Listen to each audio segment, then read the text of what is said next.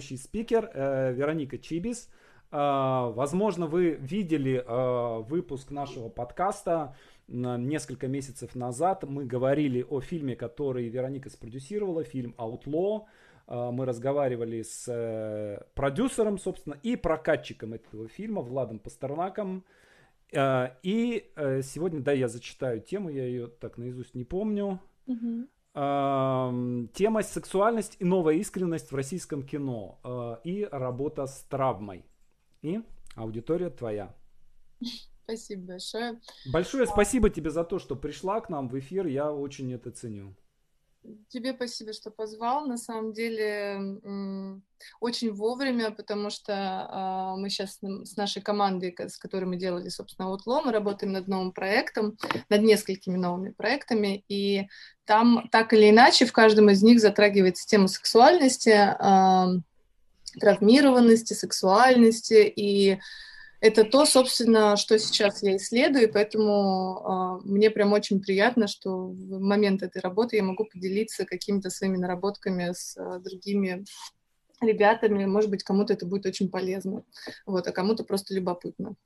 Вот. А, собственно, давайте я еще немножечко расскажу о себе, а, чтобы объяснить, почему такая тема и почему, собственно, это интересно. Вот, а, меня зовут Вероника Чибис, я а, примерно около 16 лет уже работаю в кино. У меня был долгий путь а, от ассистента режиссера монтажа, режиссера монтажа до, собственно, владельца собственной студии, вот, и продюсирования полнометражного кино, вот.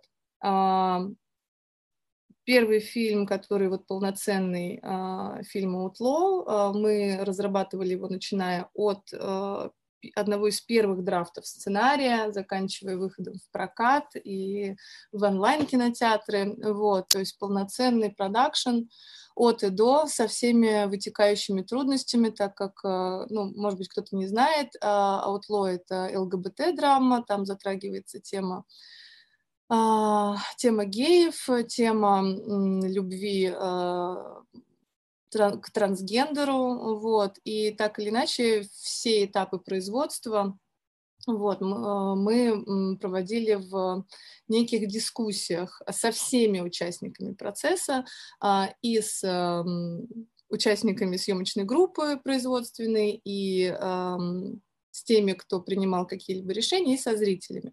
Вот.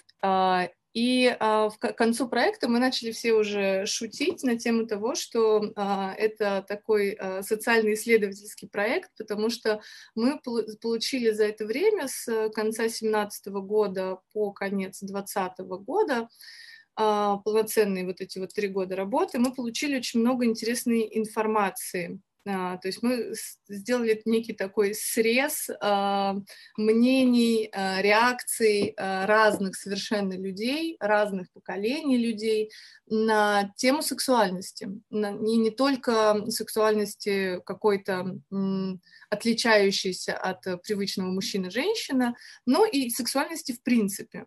Вот, потому что в сценарии было много откровенных сцен, они были прописаны, а, там были сцены и а, секса мужчина женщина, не, не только нетрадиционного. Вот. И а, очень интересно было наблюдать за поведением актеров на кастинге.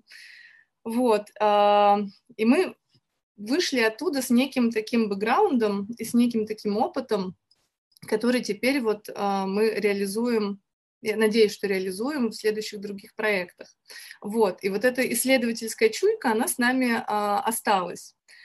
И, и мне есть что, в общем, по этому поводу сказать. А, я не обещаю какой-то шикарный вывод в конце этой лекции, вот, но а, предлагаю просто вместе со мной погрузиться вот в это некое исследование.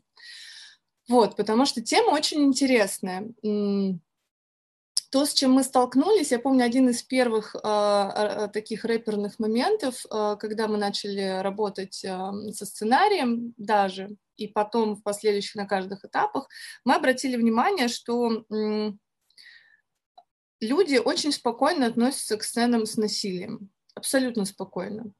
То есть сцена убийства э, матери маленького ребенка, она вызывала но она не вызывала такой ажиотаж, такую отрицательную а, реакцию, как какие-то вопросы.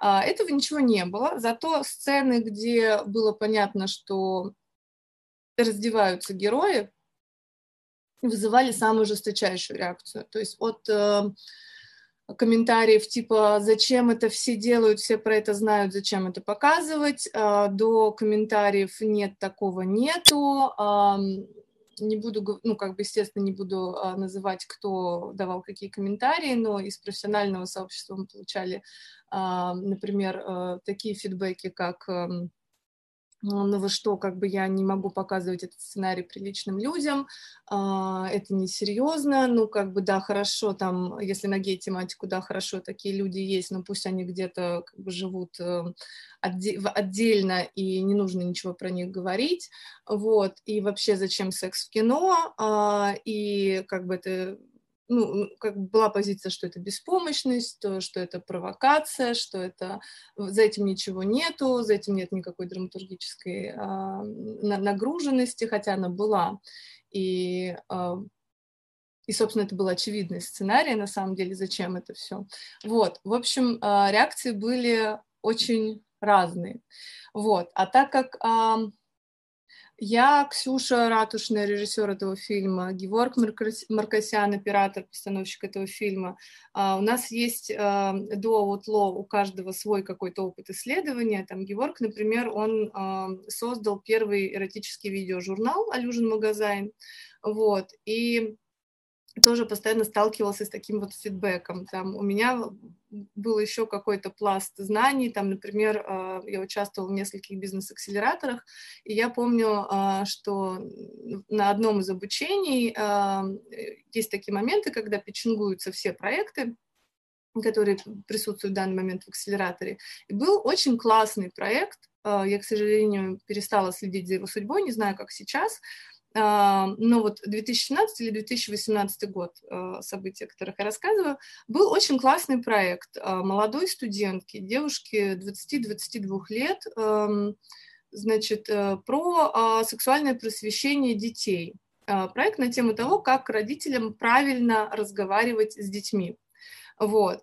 И а, это была аудитория, человек 50-60, наверное, и, в общем-то, аудитория не, не глупых, а, не, ну, как бы достаточно образованных а, людей, которые, у которых там был какой-то свой путь, непростой путь, потому что там были все социальные проекты, очень много было людей из регионов, а, но это, скажем так, а, интеллектуальная какая-то элита этих регионов.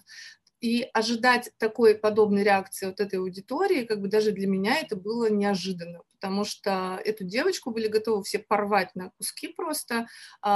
Секс и дети а, вот, это, вот просто сочетание этих двух слов, которые оказались в одном предложении где-то вот рядом по соседству, а, оно подорвало просто всех так, что а, ее чуть ли начали не обвинять в педофилии и о том, что это категорически нельзя делать, и да вы что, детям совершенно это не нужно, это неинтересно, как бы это нет-нет-нет, и а, это было очень странно за этим наблюдать, вот, и в то же время это был очень показательный момент.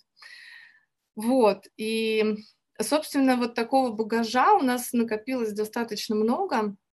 Сейчас мы пытаемся понять, что с этим происходит в данный момент, а, потому что есть очень много мифов, есть разных направлений. А, вот мы сегодня поговорим про новую искренность. Естественно, мы не обойдем тему новой этики, потому что одно без другого невозможно ну, в данный момент а, в России. Э, вот. И попробуем из этого что-то понять.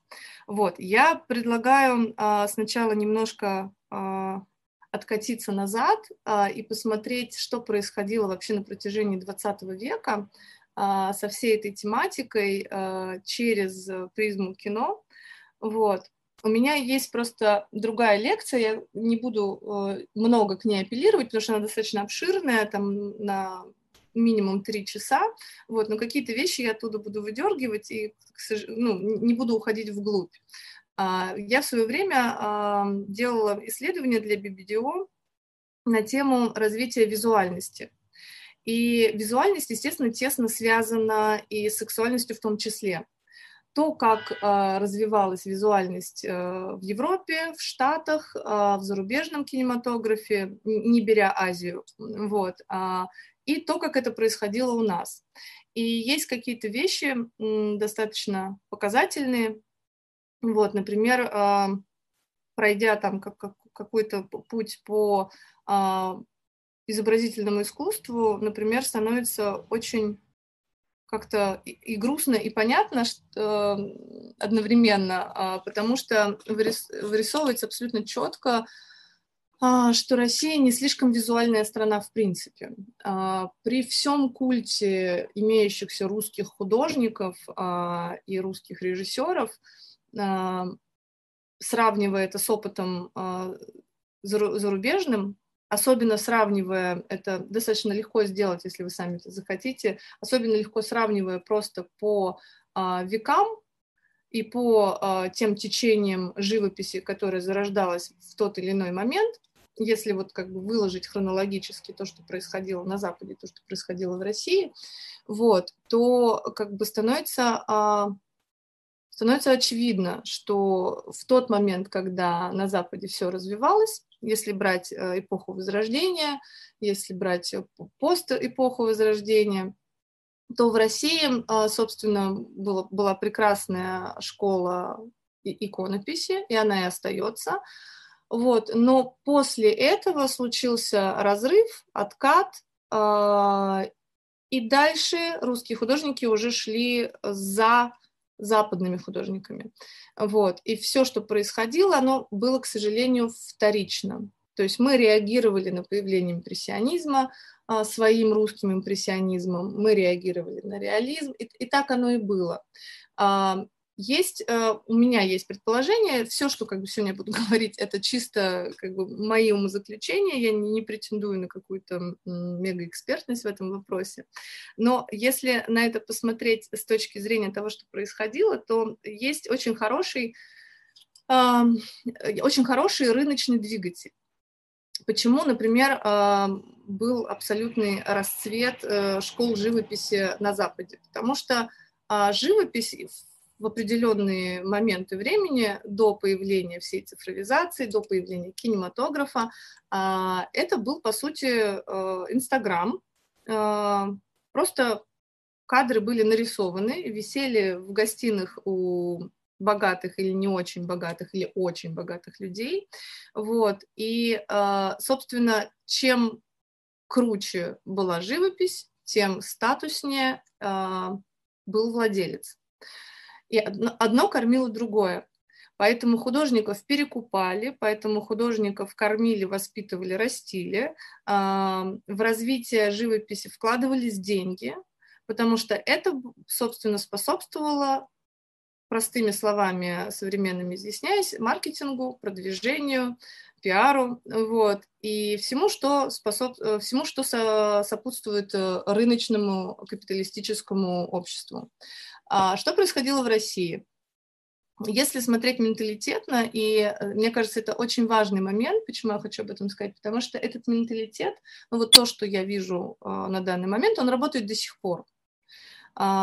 И, и мне кажется, не совсем правильно говорить исключительно о появлении этого механизма только в советское время, по которому мы сейчас пробежимся, потому что зарождалось это все намного раньше. Если на Западе была конкуренция, конкуренция между странами, конкуренция между правителями, конкуренция внутри каждой страны между э, вельможами, дворянами и приближенными к царю, то э, в России всегда было очень страшно высовываться. Монархическая система, когда есть один царь, и разрозненные на огромных территориях э, такие мини-государства при государстве, это, это система, при которой высовываться было опасно. Поэтому если на Западе а, изобразительное искусство обслуживало, по сути, капиталистическую систему, рыночную систему, а, и развивалось благодаря этому, то быть круче, чем царь, или быть круче, чем глава твоего мини-государства, было просто опасно. Поэтому ни о каком ни о каком вкладывании денег в в развитие живописи а, речи в принципе не шло. Поэтому есть прекрасная традиция ослепить художника, чтобы никому больше не досталось, а, и чтобы он не построил ничего лучше. И, и вообще как бы больше ничего не построил, потому что не дай бог, как бы что. Вот. И на самом деле, а, если разложить по векам, то видно, что это был достаточно сильный провал для России именно в изобразительном искусстве. А дальше включаются в 20 веке а, механизмы уже, собственно, развития самого общества, а, механизмы развития семьи в этом обществе, той семьи, которая существовала, потому что сама сексуальность, естественно, она не может существовать как-то автономно, отдельно, абсолютно оторвана от той ситуации, в которой находится мужчина и женщина. Вот. И то, та ситуация, в которой находится мужчина и женщина, собственно, и выливается, а, стала выливаться на экран, когда это стало технически возможно в 20 веке. А, и если говорить про начало кинематографа, вообще общемирового и российского, то опять можно увидеть, а, что в начале века на самом деле Россия практически не отставала. И до 30-х, до 40-х годов а, наши и технологические возможности, а, и концептуальные возможности а, абсолютно существовали наравне. Но, с, к сожалению, с приходом Великой Отечественной войны в страну, с обслуживанием идеологии, с очень сильным уходом после войны в рефлексию, и в том числе в рефлексию и ну, там, там даже технически, если смотреть, мы начали отставать на тот момент. Вот. И сейчас, э, на данный момент, как мне кажется, что где-то разрыв существует в 25-30 лет.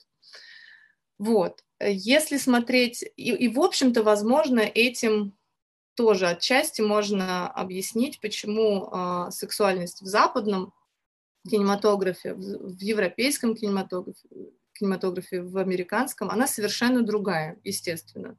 Ну, то есть как-то э, странно сравнивать э, фильмы Гаспара Аль, Педро Альмадовара с... Э, ну, не странно, но просто как бы очевидно, что это совсем другая сексуальность в кадре, нежели та, которая есть у нас, э, начиная с советского кино. Вот. И Сейчас пробежимся быстренько по 20 веку, так как время у нас достаточно ограничено, я постараюсь очень э, лапидарно это сделать. А, если смотреть на то, как э, секс выражался в советском кинематографе, есть э, две четкие есть два четких разграничения. Во-первых, конечно же, глобальная неправда, что его не было, а, потому что понятно, что всегда это есть в жизни, и в том числе оно все равно оно выливалось на экран. И можно проследить две тенденции. Первая тенденция, а, даже если мы говорим о начале 20 века, допустим, 30-е годы, допустим, фильм Давженко «Земля», а, есть сцена, где абсолютно обнаженная девушка а, мечется по избе, по-моему, если я не ошибаюсь. Вот.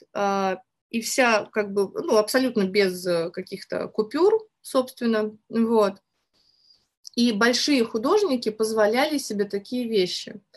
А, фильм, ну, как бы, фильмы не, не, из него не вырезали эту сцену, как бы он как вышел, так и вышел при наличии этой сцены. Вот. И но такого, конечно же, было мало, естественно. А, на это решались э, не, не все.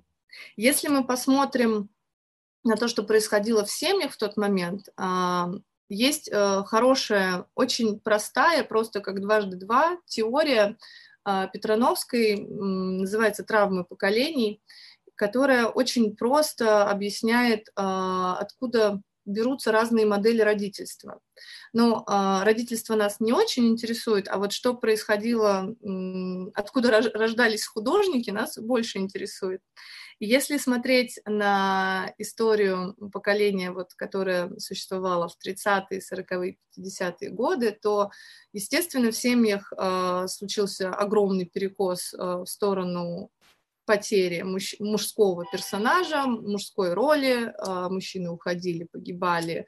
Сначала гражданская война, потом через какой-то небольшой промежуток достаточно времени, ну, потому что что там как бы сколько там, 10-15 лет, по сути, это, это немного даже для семьи, а, не то, что в рамках а, поколений а, случилась Великая Отечественная война, и образ женщины а, просто в самой семье, просто в самой жизни, естественно, претерпел а, изменения, и, собственно, появилась вот эта вот прекрасная при всем моем уважении, баба с яйцами, но то, что по-другому не назовешь, женщина, которая берет на себя огромное количество мужских функций, и, естественно, ей не до а, не до любви, по сути, ну, грубо говоря, потому что когда встают вопросы жизни и смерти и поиска еды, чтобы накормить детей, ни о каком а, большом эмоциональном интеллекте не может быть и речи. Ну, ему неоткуда взяться в этот момент, потому что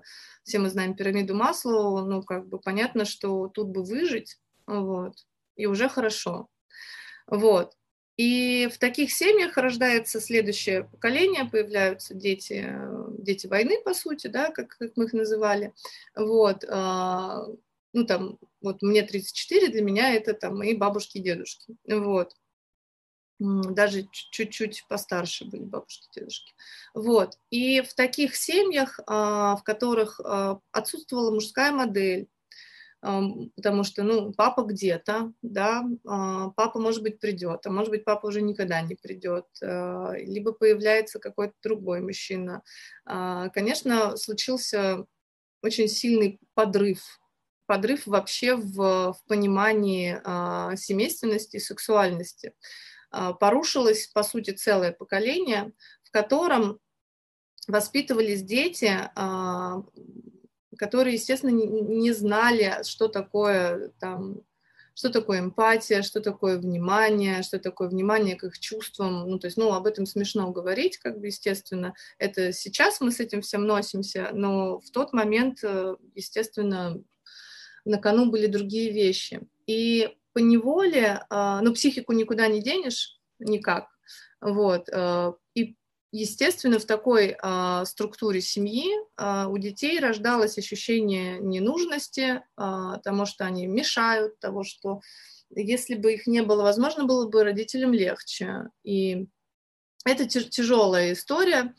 И вот с такой вот а, формой а, тревожной привязанности вырастает следующее поколение. Это следующее поколение, оно приходит э, в кинематограф уже в достаточно зрелом возрасте. И если мы смотрим вот до а, где-то 60-х, 70-х, то, а, по сути, на тему а, секса высказывались только какие-то большие художники. Были какие-то поиски очень образных решений. А, неоткровенных. Например, а, прекрасная сцена в «Летят журавли», снятая Русевским, когда невеста а, ну, так, такой а сон, это сцена, когда, собственно, главная героиня отходит брату Баталова. Вот, абсолютно такое красивое, образное решение, неоткровенное, но всем все понятно, что там происходит. А, и драматургически, и физически.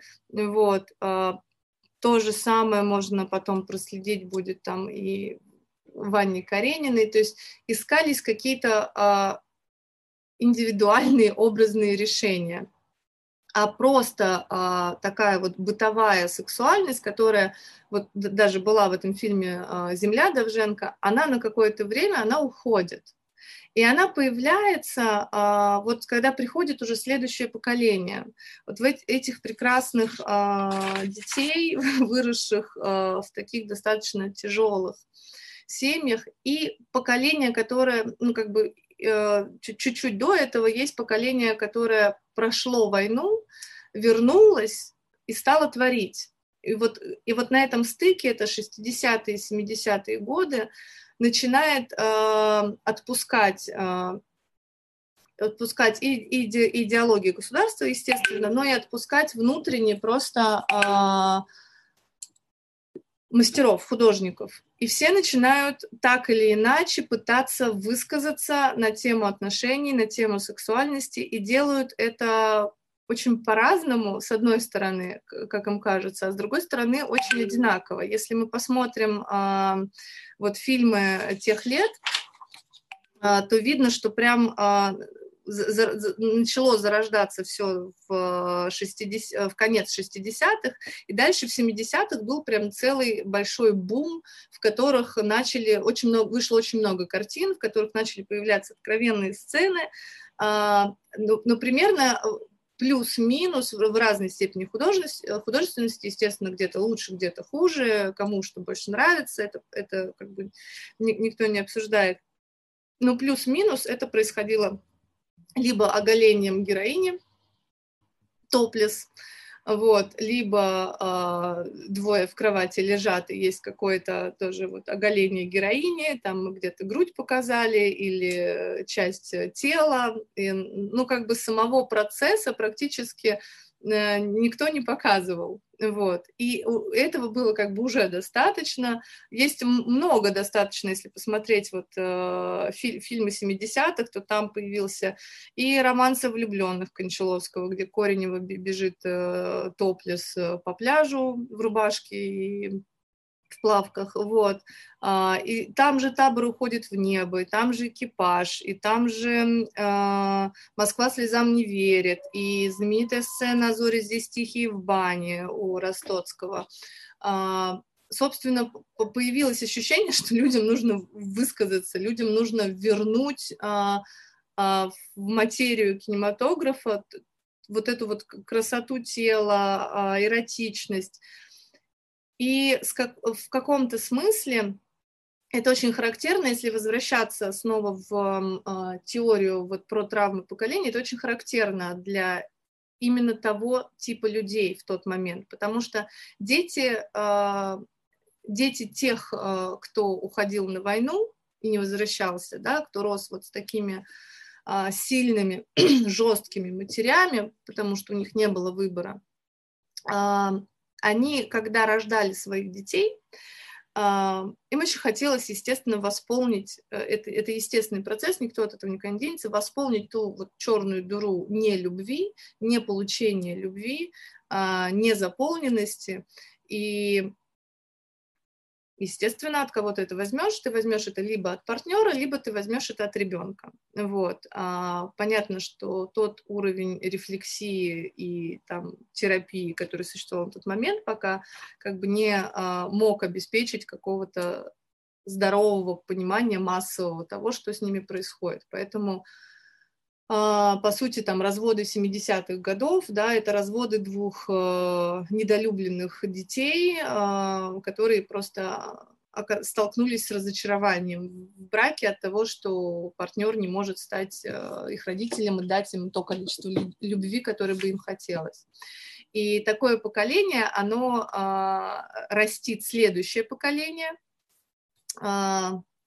докапываясь до них своей любовью, э, вот, э, гиперопекой, естественно, где ты, я там не буду спать, пока ты не придешь домой и так далее и тому подобное, вот, и да, ты там, конечно, взрослый, ну, давай живи с нами, а, естественно, никаких личных границ, естественно, как бы желательно вообще, чтобы дверей дома не было и так далее и тому подобное, и вот это вот нехватка а, недолюбленности, нехватка тактильности, нехватка каких-то а, каких-то материальных а, вещей, визуальных вещей, говорящих о любви, оно в 70-е годы, оно просто выплескивается вот целым, целым таким большим набором фильмов, в которых это присутствует. И, конечно, ну, своем роде это был прорыв. И следующий прорыв случается уже в 1988 году, выходит знаковый фильм а, «Маленькая Вера», вот, в котором уже показано не просто обнаженное женское тело, показан уже сам акт половой, это становится большим скандалом. Естественно, все помнят э, маленькую Веру из-за сцены с э, Негодой и Соколовым, хотя само кино, оно вообще, в принципе, там было не, немножко не про это, вот, но это становится глобальным прорывом. Вот. А, что происходит дальше? А, дети, которые росли у поколения недолюбленных, которых залюбили, а, от которых хотели а, очень много любви взамен той, которой не дали. Естественно, вырастают невротиками, а, с неврозом. Естественно, присутствует огромное количество вины за то, что они не смогли выполнить э, ту функцию, которую на них возлагали родители. Ну, понятно, что, это, что есть какие-то индивидуальные моменты, но вот если смотреть э, общий срез поколений, то происходит примерно так. А тогда же появляется а, очень характерный персонаж дядя Федор. То есть это ребенок, который немножко не ребенок, и это круто, мило, забавно, а с другой стороны это страшновато, потому что это тот ребенок, который берет на себя родительскую функцию, вот, становится родителем своим родителям, и, а, и пытается как-то в этом жить. Вот. И, собственно, и, собственно, вот это вот поколение, а, оно как раз а, ну, в разной степени, вот это конец 80-х, если говорить про выплескивание на экран, и до наших прекрасных нулевых. Вот. Это интересно, потому что после а, того, как в СССР официально хлынул секс, рухнула Берлинская стена и э, вот это вот конец 80-х, 90-х. Если смотреть на кино, то э, кино 90-х годов э, практически не блещет ничем э, интересным именно с точки зрения вопроса сексуальности в кадре, э, потому что маятник качнулся в сторону э, бытовухи вседозволенности, и э, то, что происходило на экранах, конечно, сложно назвать э, эстетичным. Вот. А к нулевым, начало нулевых, вот десятые года, все, все превратилось, собственно, в глянец. То есть это как будто все насмотрелись прекрасных глянцевых журналов Playboy, Максим, Ом, там и все, что было, и вот это стали привносить на экран. То есть либо чернуха а, с обнаженкой такой чернушной, а, где все плохо, тоска, грусть, печаль, тоска, тлен, вот.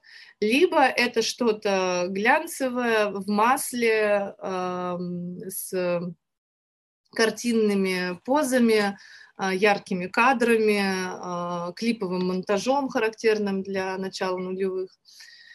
Вот. И это существовало какое-то время. И вот если смотреть на последние десятилетия, то сейчас происходит, сейчас э, мы находимся в очень интересной точке, вот, которая, возможно, лет через 10-15 сменится. То есть невозможно, она сменится точно, потому что придет следующее поколение. А следующее поколение, оно еще более интересное, потому что никто не понимает, что от него ждать. И как раз а, во многом в работе над Аутло мы столкнулись с этим поколением. И есть э, вещи, которые ну, там, меня лично заставляют задуматься. я думаю, что не только меня. А, у таких а, невротичных а, родителей, как, как, которые выросли, пытаясь как бы быть родителем своим маме с папой, а, естественно, выросло другое, выросли другие дети. А, и они другие действительно. То есть вот когда мы сейчас общаемся с детьми нулевых, то есть это там 17, 20, вот до 25 лет. А, это очень интересные, э, очень интересные ребята, потому что они выросли уже совершенно в другом информационном пространстве, э, получая как бы со всех сторон э, практически всю информацию, которую а, можно получить. А, есть большой страх отношений, и э, есть абсолютная э, ощущение от этого поколения, что секс им вообще не нужен, потому что они, в принципе, уже про него все знают. А, и более того, их очень сильно напрягает излишняя а, сексу, сексуализация. Вот. Я помню, что там как раз, по-моему, год назад, а, если я не ошибаюсь, вышла на эту тему очень интересная заметка одного нашего прекрасного кинокритика, который относится к этому поколению, который вообще просил, чтобы от него отстали с этим сексом. Вот. А, то же самое я вижу на многих кастингах, а, и в том числе на кастинге Outlaw была абсолютно одна и та же картина, что а, чем вот, э, ну, чем ребята младше, да, чем они находятся вот как бы четко вот в этой вот категории, вот, тем для них нету никакого желания разбираться в этой теме. Это звучит странно, но действительно люди категории 55 плюс а, работали более легко и просто над нашим проектом, чем а, ребята, например, в возрасте 20 лет. Вот. И это очень интересно, потому что вот если соединить сейчас все тенденции, которые происходят, то лет через 10-15 э, прям прям интересно посмотреть, как, что будет происходить в кадре, потому что на данный момент, если мы посмотрим уже на, на современную ситуацию э, с российским кино, и как раз через призму сексуальности и какой-то новой искренности, ну не какой-то, а достаточно конкретной, сейчас мы о ней отдельно чуть-чуть поговорим, то есть тоже несколько тенденций. Всегда остается тенденция такого на мой взгляд, беспомощного а, визуального решения, но беспроигрышного вот этого глянцевого, когда у нас есть э, крупные планы там полуоткрытых ртов, э, намазанные маслом тела, раскинутые руки, э, то, как э, люди представляют себе самый лучший секс в жизни. Вот, э, тире страсть. И такие фильмы появляются, они продолжают появляться, это никуда не девается, там посмотреть фильм «Саранча», а, «Без кожи», вот сейчас буквально в этом году вышел, э, там, там прям плакат э, с Павлом Прилучным, он, он, он, он прям вот в этой стилистике сделанный, «Со времени правду», кажется, что-то такое. Вот, то есть это вот такие вот кадры, в которых а, немножко не живые люди существуют, вот, а такие вот э, Кен, Барби и и то, как мы себе представляем страсть французского кино. Вот. А, появилась э, уже не в нулевых, а чуть позже, все-таки это больше к десятым годам, а, появились прекрасные режиссеры, как Чупов Меркулова со, своими, э, со своим дебютом «Интимные места», а, есть прекрасная Нигина Сайфулаева с фильмом «Верность», эм, Паша Руминов «Love Machine», и они как-то поддержали, привнесли новое, а с одной стороны, новое веяние, да, такого исследования сексуальности, не, не откровенного исследования, ну, и, э, откровенного для российского, да, потому что и разные рамки, но не откровенного по рамкам э, европейского кино, вот, но э, но это, это продолжение, по сути, той традиции, которая как раз э, была в советском кинематографе, когда большие художники достаточно спокойно работали с этой темой, не стесняясь. Там э, тот же, вот, э, забыла упомянуть, тот же Тарковский в фильме Андрей Рублев, вот эта знаменитая сцена Ивана Купала.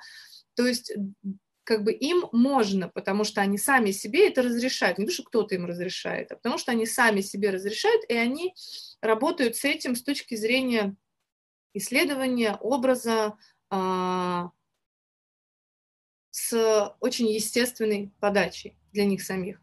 Вот. И в десятые приходят, э, приходят новые русские режиссеры, которые, по сути, подхватывают эту традицию и очень аккуратно в ней существуют. Их немного. А, я надеюсь, что это, эта тенденция будет продолжаться, и что есть шанс, что когда-то мы, возможно, приблизимся к той степени откровенности, которая существует в европейском кино. Ну, потому что лично мне хочется существовать в той традиции, вот, не, не знаю, как остальным, вот, но глобально а, они все равно а, составляют, ну, грубо говоря, там 10% там, от, от 100% а, всего объема. Вот. И мне кажется, что э, было бы странно не упомянуть эту ситуацию, потому что она супер характерная. Э, ситуация с фильмом «Текст», э, со сценой с Кристиной Асмус и Янковским, про которого все забыли, а он там тоже был. вот. И это, вот это очень показательная вещь. То есть, э, что произошло в обществе? Когда выходит картина «Интимные места» или картина «Верность», есть такое а, ощущение, что ну, это кино не для всех, да, это артхаус, а, э, кто захочет, тот посмотрит, оно не навязчивое. Фильм «Текст» — это мейнстрим, в хорошем, хороший пример хорошего мейнстрима, то есть это зрительское кино, это прокатное кино, это массовое кино. И когда в этом массовом кино оказалось супер, а, ну, во-первых, хорошо снятая сцена, во-вторых, а, она снята по-честному. Оказалось, что наш народ, э, наши люди, наши зрители, а, те, которые любят смотреть именно массовое кино, они совершенно не готовы и не хотят видеть такого степень, э, такую степень откровенности, и вообще, что это такое, и зачем, и давайте Асмус сожжем на площади, потому что как же так, она же мать, и так далее, и тому подобное. Вот, и на самом деле это не, э, ну, как бы вот э, учитывая весь свой опыт, э, находясь внутри этих процессов, э, я могу сказать, что это не, абсолютно не единичная какая-то странная реакция общества, это очень характерный момент, это странное продолжение вот этой э, табуированности, табуированности уже вот этих поколений последних. То есть понятно, что людям, которые выживали, немножко было не до эротической эстетики. И ну вот вы можете себе представить, чтобы в России появился русский Густав Климт. Я не могу себе представить русского Густава Климта. Никак. Это, ну, я не могу даже вот представить, где бы он мог вырасти у нас в России и в какой момент. Потому что наша сама культура, она не про это. Вот. А про что она? Становится очень интересно, потому что э, это вот как раз э, тема, которая вынесена в, в э, оглавление, заглавие, э, новая искренность. То есть эпоха постмодернизма, эпоха иронии, которую я бесконечно люблю, как э, ребенок постмодернизма, вот, э, сменяется э, откровенностью почти откровенностью термин «новая искренность», который появился на Западе в 80-е, там громко прозвучал в 90-е. Вот опять-таки этот разрыв в 30 лет. Стоит заметить, то, что вот есть этот все-таки шаг у нас по культуре. Вот. А сейчас в России как бы он только-только расцветает, он начал расцветать, по сути, после 15 года, а, ну, прям заметно, ярко, да, когда появилась когда к нам в Россию пришли и Метул, и я не боюсь сказать, а, это был как раз, я не боюсь сказать, по-моему, это был 16-й год, вот.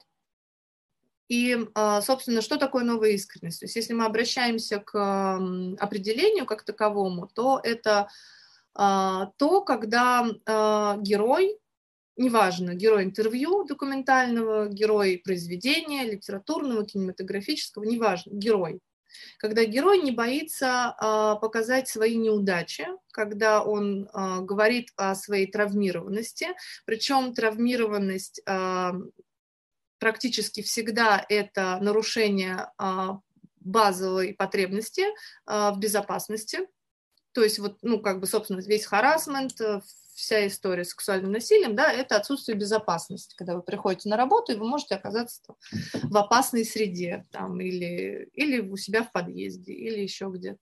Вот, это про, про, при, при всей там социализации, интеллекте э, и прочих других социальных ролях отсутствие вот этой вот в какой-то момент жизни э, базовой потребности в безопасности. Вот. И, и то, то, когда герой э, смело, ярко об этом рассказывает. Вот. Что происходит с этим в нашем обществе и, как следствие, в нашем кино? А, в нашем обществе почему как бы нельзя говорить о новой искренности, не говоря о новой этике. А, есть а, две, тенденции. С одной стороны, например, то, что я вижу, есть небольшое позитивное действительно влияние, и, и происходят какие-то а, классные вещи, например, как э, интервью Юлии Ахмедовой э, Ирине Шихман на канале «Поговорить», где Юля очень откровенно, э, искренне, абсолютно вот в этой концепции э, как, как таковой, да, по определению, рассказывает о том, как она болеет депрессией много лет, как она с этим борется, как она работает э, с этой болезнью постоянно в жизни, да, и все равно она социализируется, все равно как бы она медийное лицо. Вот. А, а есть э, параллельная тенденция, которая практически сразу, вот эта вот новая искренность э, соединилась, вот их не отлепить друг от друга с новой этикой, а, которая является отголоском на западные уже более поздние тенденции, да, а, ну, как, как бы там они существовали много лет, просто вот, э, наконец, вот эти анти антигендерные, да, то есть все, все про равенство, гендерное, расовое, так, э, национальное и так далее и тому подобное, а, все про равенство, оно а, свалилось на нас в последние годы, докатилось Запада, слепилось с новой искренностью, вот, и теперь то, что я вижу, это, это исключительно мое мнение, как бы, и предлагаю каждому просто самому на, над этим поразмыслить. Э, есть две тенденции. Одна очень характерная для российского общества, э, то, что все это превращается в некое морализаторство, и те вопросы, которые, э, по идее, должны возлагаться на функцию семьи, а, какого-то узкого социального комьюнити, оно выносится в, наоборот, наружу, а, на большие социальные площадки, появляется культура отмены а, и у нас в России, и она очень странно работает, избирательно, эта культура отмены, и все это очень по форме становится похоже на комсомольское гид-собрание э, с вот э, такой вот моралистской э, повесткой дня. Вот. И что, собственно, тоже логично, не потому что как бы мы такие супер плохие, а потому что просто мы выросли в культуре не гуманистической, то есть если западная культура, ну, как бы она очень, очень во многом про человека, то для нас вопрос что значит быть мной, не что значит быть человеком, да, мы все знаем, что, что значит быть советским человеком, да, какой он должен быть. Там, мы более-менее приспособились, научились быть э, людьми после перестройки, как-то вот вырастили этот образ. Вот. Но а, теперь все начинают разбираться, что такое быть не тем человеком, который соответствует каким-то канонам, общепринятым идеологическим, государственным, а, а что такое быть просто человеком, каждым, индивидуальным. И то, как это происходит, а, очень видно, что это происходит очень сложно, очень трудно. Учитывая еще нашу любовь э, быть жертвами, опять-таки менталитетную любовь, чтобы просто меньше пнули. Вот, потому что если ты жертва, может быть, тебя пожалеют. Вот, а если ты агрессор, то тебя а, то ты встретишься с агрессией, которую, возможно, не сможешь победить. Вот. Это все очень понятно, откуда это выросло в обществе. Вот. И мы находимся в очень интересной точке, когда это схлестывается, и непонятно, какой волк из этого победит, белый или черный. И если говорить о а, российском кино, то, конечно, ну там лично моя позиция в том, что, конечно, я хочу видеть а, более честное, более откровенное, более исследовательское кино в вопросах сексуальности, тех, э, те образы, которые не подвержены никаким идеологическим и моралистским а, там, критериям, вот, формам.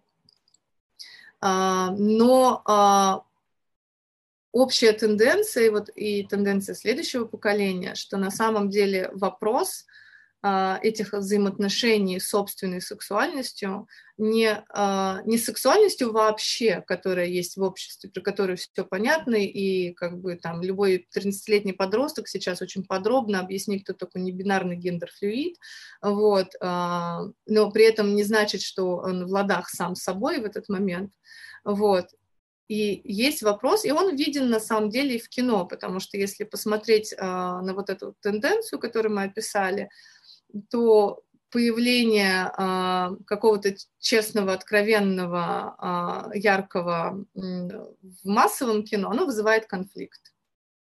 А, в артхаусе, окей, это допустимо, может быть. В принципе, даже люди пережили свое время про уродов и людей Балабанова, ну, потому что это не массовая история. Это все-таки история там, для какого-то подготовленного зрителя. А, не пойдут э, на Балабанова смотреть, там, не знаю, всей семьей вечером а, со взрослыми детьми в кинотеатр. Понятно, что это, это э, э, все-таки достаточно узкая комьютивная история. Вот. И вот этот вопрос, он существует, он открыт, вот. И это очень интересно. Если говорить о хороших примерах в кинематографе, например, мне понравилась последняя картина, а, то она вышла в этом году, э, «Разжимая кулаки», если не ошибаюсь. Да, по-моему, «Разжимая кулаки» же, да. Вот. А, мне, на мой взгляд, это хороший пример. Вот. А, но опять-таки он плавно, плавно переезжает в ту категорию, в которой существуют Меркулова, Чупов, эм, Балабанов э, и, и же с ними, вот. И вопрос, э, перетечет ли это в категорию мейнстрима, на мой взгляд, открыт. Вероника, слушай, а тебе не кажется, э, вот опять же, ты сказала про 90-е да. годы, но э, мы вспоминаем, что в 90-е годы, например, на центральном телевидении довольно широко могла быть реклама безопасного секса, реклама презервативов. Да. В школах проводились занятия, э, там, я не помню, как это называлось, по-моему, типа этика и психология семейной жизни, да. но по сути это были уроки сексуального воспитания. Да. И э, вот на самом деле я думаю, что именно благодаря этому, скажем, 90-е годы э, там было, ну, меньше, ну, большое количество э, девочек не, не отправились на аборт в 90-е. Именно да. потому не заразились СПИДом, не, э, не получили какие-то другие венерические заболевания. Именно благодаря тому, что было огромное количество э, такой вот э, да. правиль, правильно, правильно построенной пропаганды. Сейчас, э, с Обратно. одной стороны, в каких-то э, маргинальных этих самых, да, приедь на кинотавр и посмотри новый фильм Чуповой и Меркуловой. Да. да и там может быть все, что угодно. А вся остальная страна, да, она живет вообще совершенно в другом дискурсе. Э, в дискурсе там воздержание, лучший способ предохранения и так далее. Да? Хотя, ну, очевидно уже, вот, ну, просто многократно доказано, что это все э, ведет к очень, к очень нездоровым каким-то вещам. Да, ты знаешь, я абсолютно с тобой согласна, то, что в 90-е как раз это все хлынуло, и у людей настолько как бы была в этом потребность, и было ощущение, что вот сейчас это станет нормально, да. Но потом а, я связываю это не с государством, на самом деле я связываю это с, именно с людьми как таковыми. А но... вот что, тебе не кажется, что вот за этим, э, да, то есть человек, да, я чего-то хочу, вот я, как мое тело чего-то хочет, и у меня ощущение, что у нас вся страна вот недолюбленная. Да. Вот все, все полы, и мужчины, и женщины, и небинарные, там все, вот они все ходят недолюбленные. И им вот этого не хватает. И они из этого, из-за этого вот такие злые все. А, Какой-то отказ, отказ от э, полюбить себя прежде всего, разрешить себе что-то. Абсолютно, потому Откуда что... этот страх? А, если быть не таким, понимаешь, если ты себя полюбишь, а, как бы, а, а что скажет княгиня Мария Алексеевна? Да, да, да, да, да. Понимаешь? И вот, вот это и странно, что новая искренность это же хорошая вещь, да. но она у нас превращается реально вот э, в какой-то комсомольский механизм, понимаешь, вот, беря за собой вот эту новую этику, в которой уже становится страшно э, спать всем, просто понимаешь, заниматься сексом уже страшно становится всем, даже взрослым, не то что детям не дай бог вообще. А вдруг она не, вы, не высказала активное согласие, понимаешь? Ну вот, вот мы как-то, как-то, ты знаешь, мы как-то сразу э, перешли, э, как, как, как, как-то вот, не знаю, да, то есть, э, окей, хорошо, если, допустим, э, мы э, признаем, наконец, в 2021 году, да, мы признаем, наконец, что э, человек может иметь там разные сексуальной ориентации. И это как бы, ну, вариант да. нормы, да, то есть да, это не, да. не то, что это больной человек, его надо лечить. Ну вот кажется, все наконец-то с этим э, согласились. Но при этом в общественном сознании э, любой гей это равно педофил. Да, абсолютно. То есть Конечно. вот сразу же все э, этот самый, сразу же все хватают детей своих, э, чтобы это самое, ну, не дай бог, не, не дай бог, бог что-то не произошло. Вот странная, как, странная какая-то штука. И мне кажется, что из-за этого э, любые, любое кино, в котором любые сексуальные темы поднимаются, оно сразу же становится э, фильмом только про это. Да. да? То есть ты можешь снять фильм про, э, там, не знаю, про любовь, про молодость, про предательство, про все что угодно. Но если там будет хотя бы один да. гей, все, это кино про геев. Про геев да. Для всех это будет абсолютно... Про что там, это кино про геев. Ты знаешь, есть очень крутая книга, которую я очень люблю, «Как хочет женщина» Эмили Нагоски.